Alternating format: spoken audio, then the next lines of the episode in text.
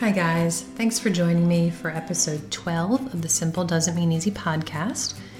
It is getting close to Father's Day, and this time of year, I'm always kind of shocked at how many people do a Google search that lands them on my website that has absolutely nothing to do with simple living or homesteading or how to make maple syrup, which of course is the whole topic of my book, Sweet Maple. So, those are the kind of things that typically I find people are coming to my site because they're Googling about one of those topics, right?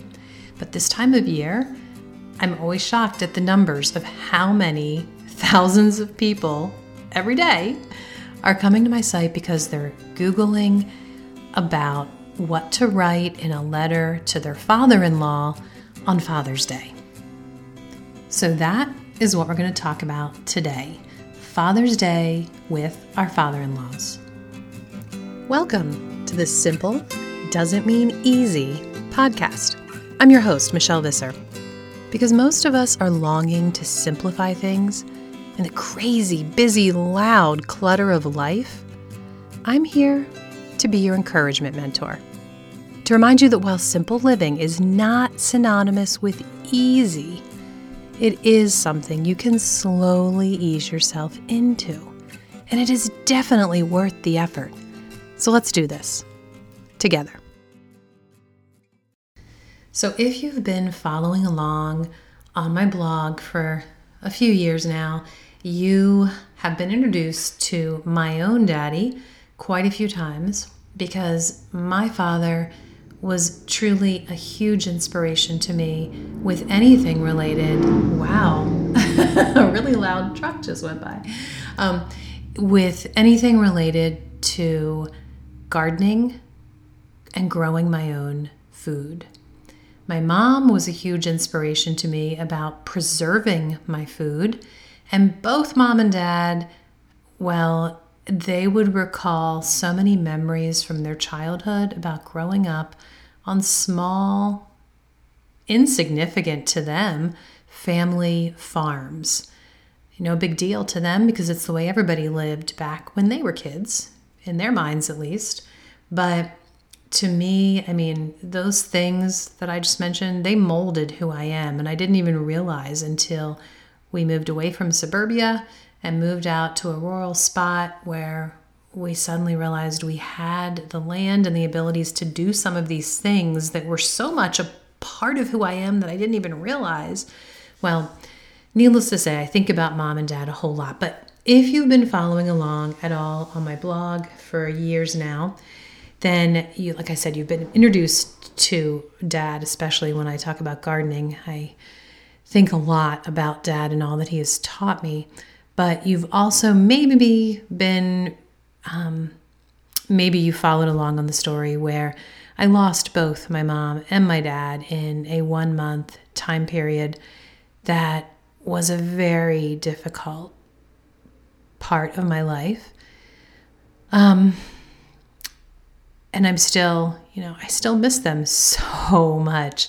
But when I'm in the garden, I feel like it's when I both miss dad and yet feel so close to dad still in all kinds of mixed up, crazy emotional ways sometimes. But anyway, as Father's Day is approaching, of course, I'm thinking about dad even more than usual. But I realized long ago, even before I lost my father, but especially when I suddenly was fatherless, I realized that a treasured father in law is so important too. I mean, in the end, a daddy to a girl, there's there's something there that you just don't find anywhere else. But like I said, a treasured father-in-law, oh my goodness, he's so valuable. And I'm learning as I get older that he's priceless. So this Father's Day, I wanted to share with you. I mean, not that you'll be listening to this on Father's Day, but it is June right now. So, in this month of Father's Day, I thought that I would share to you an open letter that I wrote to my father in law many years ago that, like I said, thousands of people a day come to my site because they're wanting to know how to express their feelings to their father in law on Father's Day. So here's what I wrote to David, who I have called dad for 25 years now. Thank you for all the treasured qualities that you invested in my husband long ago. I cash in on the dividends every day of my marriage. Thank you for the hours that you spent taking your son to a ball game or showing him that real men wash dishes or encouraging him to take apart an old toaster so he could put it back together again. Because those collective hours that you invested in him made him into the loving father and exceedingly helpful husband that he is to me today.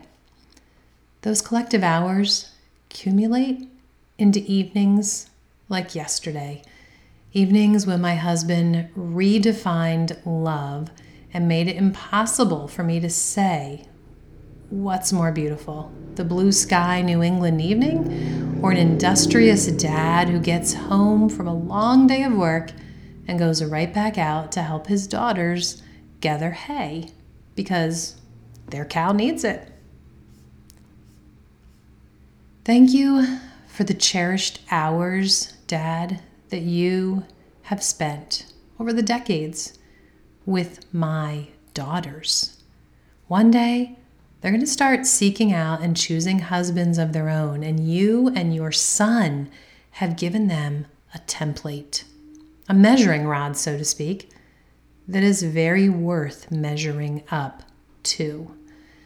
My daughters will always judge a man against the litmus test of your examples, and thereby inspire in their husbands and expect from their husbands nothing less than respect. My daughters will always expect the men in their lives to be fashioned from the same cloth as their granddad and their daddy. Strong, durable cloth that they can wrap themselves up in if they feel insecure, or hang over them as a shield of protection if they feel tattered and spent, or send before them as a banner of love when they feel like the warriors you've taught them to be as they face a day's battle. My daughters will accept nothing less than men who know how a guy needs to treat a girl. So thank you. Thank you that you continue to assure me that you're there for me. That's a premium I never thought much about when I had my own daddy to count on. But now, my dad, the gardener, has left me. He's gone on to garden where there's never a weed, a thorn, or too much sun, but where I, I can't be by his side, at least not yet. But knowing I still have a dad in you, well, I can't put words to that value. That dividend sits deep in my core. It grounds me and it gives me joy when I cash in a tear of loneliness now and then. Because not only is a daddy important to a girl, but a supportive, compassionate husband and daughters who know what qualities are worthy of respect in a man are priceless. For all of the parts that you have played in this bounty that I am blessed with, well, I gotta say, thank you, Dad. So that's it. that's the letter that I wrote to my father in law the first Father's Day that I no longer had my own dad to give a call or send a card to.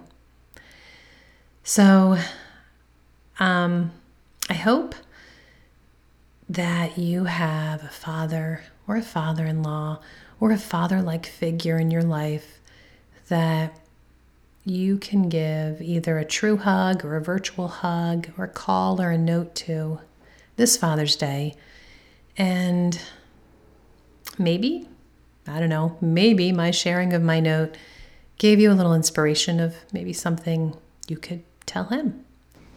So that's it for today. I will leave a link in the show notes to the full script of this letter if you'd like to check that out. Sometimes I need to see words even after I've just listened to them. I like to actually see them. So if you're kind of weird like that, go check out the link in my show notes. And you know what? I will also link to a post or two that have a picture of my daddy if you'd like to know a little bit more about Charles Case Camp, the man that first showed me some pretty good characteristics of a good guy. And, um, you know, I don't have a picture of my father in law anywhere on my site. I'm just now realizing. So the next time I see him, which should be pretty soon, um, I will see if I can get a picture of my sweet father in law and I'll add that to my post of my letter to him because I think it needs to be there. For any show notes from this episode or for back episodes or back episode show notes, you can find any of those at soulyrested.com slash podcast. And if you want to make sure to not miss a future episode of Simple Doesn't Mean Easy podcast, just go ahead and click the follow button on whatever podcast player you like listening to. And also, if you have a second, go on over and leave a review letting me know your thoughts about this episode or the podcast in general, and you will make my day because I love hearing from you guys.